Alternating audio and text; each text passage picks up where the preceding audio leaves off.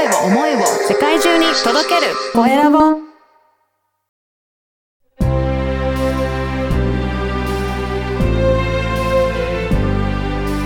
経営者の志こんにちは、コエラボの岡田です。今回はインタビューライターの川崎あゆみさんにお話を伺いたいと思います。川崎さん、よろしくお願いします。どうぞよろしくお願いいたします。ありがとうございます。えーと、まずは自己紹介からお願いいたします。はい、えっ、と、私はインタビューライターをしております、川崎と申します。うえっ、と、今まで雑誌とか書籍とかウェブサイトでいろいろ書いてきまして、今年で、えーなんとライター歴25年となります。はい。結構いろいろ、あの、あれですね、経験をすごく積まれていると思うんですけど、はい。あの、今はどうですか？ウェブとかが多いんですか？それとも紙とか、どういったメディアが多いとかありますか？そうですね。この時代においてもまだ半分半分うん。な感じですね。紙半分とウねェブ半分。えー、はい。もう、じゃああまり紙とかウェブとか関係なく、本当ライターとして、いろんな方インタビューされて、そこから、えー、その記事を、えー出さ、出していらっしゃるっていうことですかね。そうですね。結構なので、あの、ウェブってちょっと軽く仕上げる傾向にあると思うんですけど、文章を読みやすいように。だけど私結構ウェブでもがっつり書くっていう感じなので、うん紙で書いていたものをウェブに載せてるようなお感覚ーとしてはそういう感じ。おーそうなんですね。ええいやえっ、と、初めからこのインタビューライターとして、あれですか、かい活動されていたんですかね、川崎さんは？いえあの、最初はですね、あの、私、その夫の駐在でロンドンに住んでたんですけれども、はいそ。のロンドンで、あの、日本人向けのフリーペーパーに、うん。地球の歩き方のライター募集っていうのを見つけまして、はい。はい。それに応募して、地球の歩き方のライターになったので、最初は、あの、ガイドブックえー、がデビューでした。それも自分で応募されて、そこから掲載されるようになったんですね。はい、そうなんです。しかも、それまで自分がやりたい仕事があったんですが、はいなかなか私ちょっと勤めるっていうことが合いませんで、うん。あの、他の、なんだろう、あの、会社勤めをして、ちゃんとお仕事をしてうん、生活していらっしゃる方がいらっしゃる反面、私が、普通のことができないっていうことですごい自己肯定が低くて、なんか私、うんなんか人として欠陥があるのかなってずっと思ってたんです。はい。で、そこになんかそのライター募集の記事を見て、あれ、これならできるかもしれないと思ってうん応募したのが初めで、えーそしたら運よく採用していただけて、そこから25年なんです。おすごいですね。そのきっかけは本当すごいですね。じゃあその頃は、あれですか、ロンドンなんですか、に住んでいて、その様子を、じゃあ記事にして、そうですね。あの、いろいろなレストランを回ったりとか、はい。ロンドンで活躍している日本人の方をインタビューさせていただいたりとか、うん。あの、現地情報ですね。はい。あの、紙の、はい、あの、皆さんご存知の地球のあり方に掲載していた。はい。感えーじゃあやっぱりそれやってみて、ご自身のお仕事として、なんか合ってるなっていう感じがされたんですかね？もう、やっと転職に会えたっていう。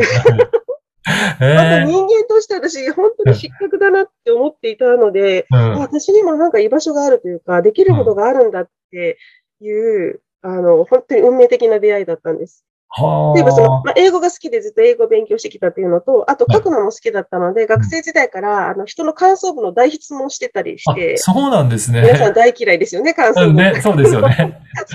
それを何人もやっていて、毎、毎年夏休ほみ。で、えっと、書くのが好き、読むのが、あと、まあ、勉強も好きだったので、リサーチをしないといけないんですよね。はい。なんで、その3つが、あの、うまいこと揃った仕事がそれだったんです。ええあ、じゃあ、そう、本当にぴったりと合うようなお仕事だったんですね。もう見つけた私、偉いっていう感じで。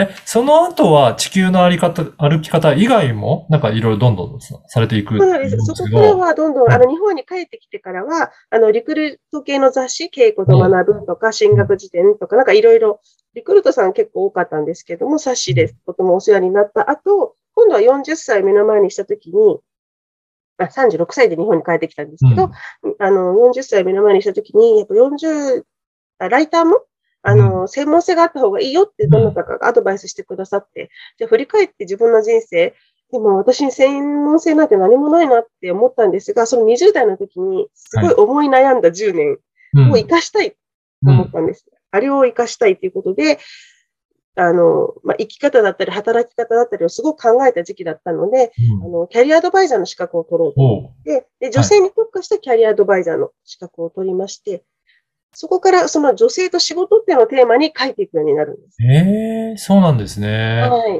うん。これはどういった媒体で発信されていたんですか？その時はですね、オールアバウトという専門家サイトをご存知でしょうか？そこが、またこれ応募なんですけど、ミセスのセカンドキャリアっていう、主婦の再就職っていうガイドを募集してたんです。はい。これ私にぴったりだなと思って。あそこでも出会いがあって、おーそうしたら本当にまたそこも運よく採用していただいて、うんでそこで女性と仕事とか、あの、まあ、ライフコースですね。うん。の、あの、についての記事をたくさん書かせていただくようになって、なんとそうするともうそこでは毎月のように取材を受けるようなこともあって、そう、なんかやっぱりずっと何者かになりたいって気持ちがうん。あったんですよ。20代こう、ぽっかり空いた10年があったので、そこに見るかのように、うん。あの、記事を書いたと、書いていたら、まあちょっと専門家っていう立場にもやっとなれた。なるほど。そうなんですね。じゃあ、今はどういった記事を書かれることが多いんですか？今はですね、うんそれでそのオールアバウトの時に私またそれもラッキーだったんですが、あの、その時にこう、世間の女性たちが憧れるような女優さんだったり、タレントさんだったりを、あの、インタビューする連載を持たせていただいたんですよ。で、はい。その時に取材をして撮影するっていうことをやってたんですけれども、それでやっぱそのインタビューってこう、岡田さんもお分かりかと思うんですが、学ぶことってすごく多いじゃないですか、人様のそう人ですね。うん。で、この、これを、その、他の人にもお伝えするっていうインタビューのお仕事って素晴らしいなと思って、それをライフワークにしていきたいとはい。いうことで、あの、女性を、あの、インタビューする、女性の人生にフォーカスを当てて、インタビューしていくっていうことを、ライフワークにしようと思って、今もずっとそれを続けている。なるほど。じゃあ、やっぱりそういった女性に注目して、いろいろな方のインタビューをされていらっしゃるっていうことなんですね。はい、そうなんです。うんなんか、あの、自称ですね、女の分かれ道ライター。やわかります。はい。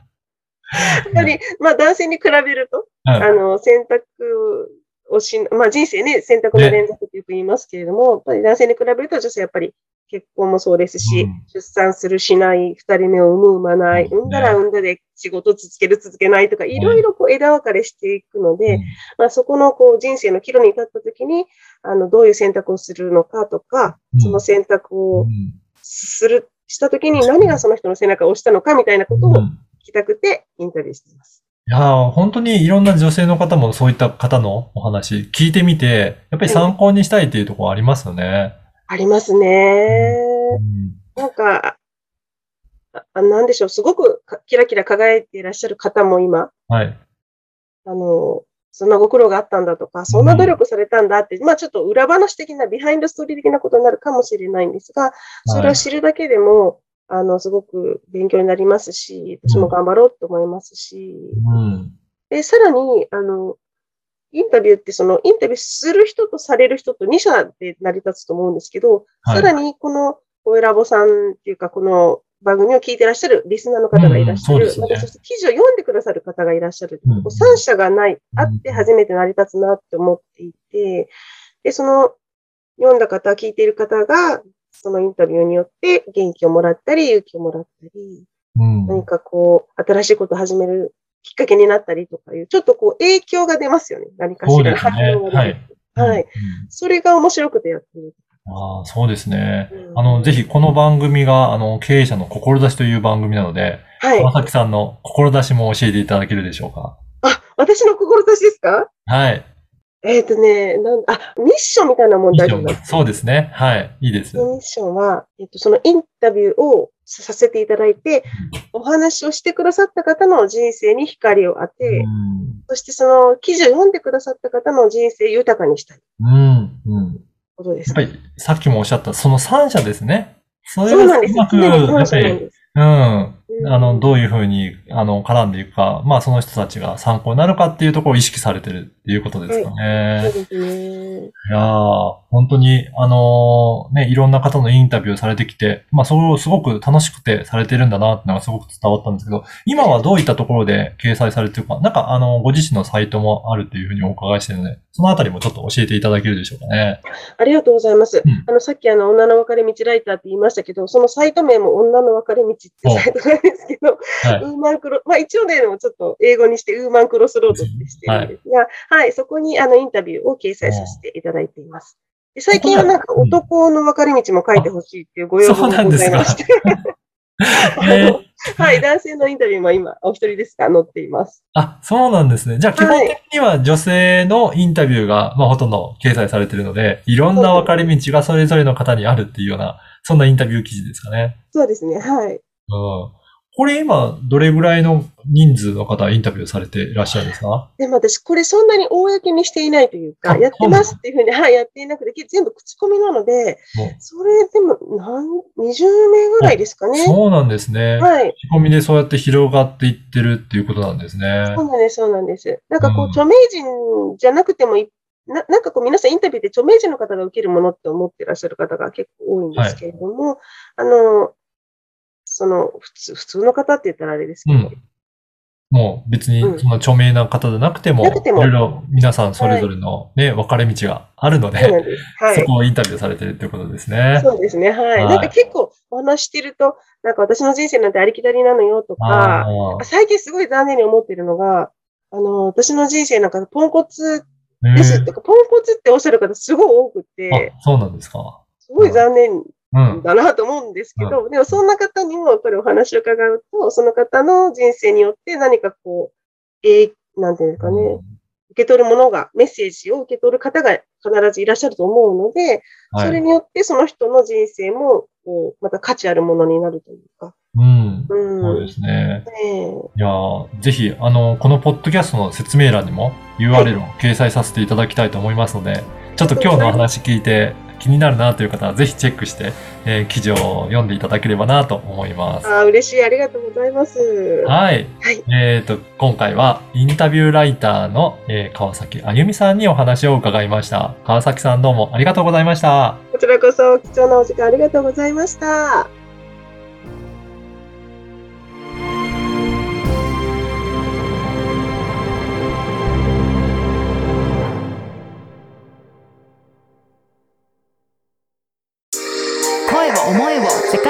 届ける。コエラボ。